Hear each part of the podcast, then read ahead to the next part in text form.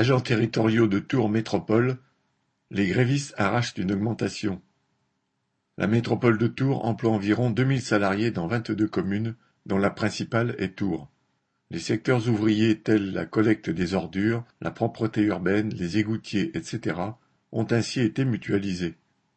Massive chez les éboueurs et les agents de la propreté urbaine, la grève est partie le 5 mai à propos de la loi de 2019 qui impose aux collectivités territoriales le passage à 1607 heures travaillées par an. Sa mise en œuvre devait prendre la forme d'une suppression des jours d'ancienneté jusqu'à cinq jours pour les plus anciens. Il y a quatre ans, sous prétexte d'harmonisation entre les travailleurs venant de différentes municipalités, la métropole avait déjà essayé de les supprimer. Après une grève de plusieurs jours, les travailleurs avaient conservé leur congé mais n'avait pas réussi à arracher ce droit pour les nouveaux embauchés. Cette année, les travailleurs de la métropole ont répondu à cette nouvelle attaque en revendiquant le maintien des jours d'ancienneté, mais aussi une augmentation mensuelle de 300 euros, plus une prime annuelle de 1500 euros, sorte de treizième mois. La direction de la métropole a d'abord joué la fermeté, puis, en fin de semaine, son président proposait à une délégation de grévistes une augmentation de 150 euros, avant de baisser sa proposition à cent vingt et lundi 16, plus rien du tout. Cette attitude méprisante recevait une réponse méritée de la part de l'Assemblée des grévistes. On allait se remobiliser sérieusement pour le lendemain. La venue annoncée de France 3 offrait ce jour-là une occasion d'interpeller la direction. Mardi 17 mai, le dépôt Tour Nord de la collecte était donc en grève à 100%. Les grévistes décidaient d'aller faire le tour des autres dépôts. À celui de Tours-Sud, il convainquait de se remettre en grève des travailleurs déjà en tenue de travail, qui allaient se changer sous les applaudissements de leurs camarades. Tous se sont ensuite retrouvés au dépôt de Tours-Centre, rejoints par des agents des parcs et jardins et des déchetteries.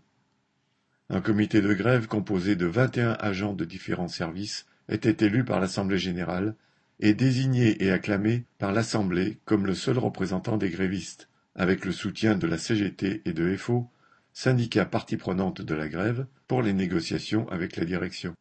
À quinze heures, la direction rencontrait le comité de grève. Au bout de trente minutes, trois membres du comité sortaient pour rendre compte des propositions. Cent vingt euros net mensuels, la prime annuelle serait discutée en 2023. Cela ne convenait pas aux grévistes, qui ajoutaient à leurs revendications le paiement d'une partie des jours de grève. Un quart d'heure plus tard, on apprenait que le retrait des jours de grève serait étalé à raison d'un jour par mois, et les discussions s'engageaient, parfois très vives. Pour certains, ce n'était pas assez. Pour d'autres, avoir arraché cent vingt euros par la grève n'était pas rien, d'autant que les cent vingt euros étaient étendus aux salariés à statut privé et aux apprentis.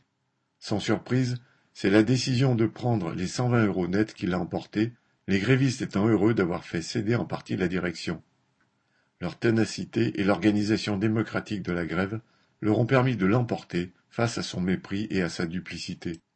Le mouvement des travailleurs de la métropole, la détermination et l'organisation des grévistes ont donné du tonus au mouvement simultané de la mairie de Tours et du conseil départemental, qui continuent l'un et l'autre pour des augmentations de salaire, mais aussi pour des embauches et la suppression de l'annualisation du temps de travail en ce qui concerne ces derniers.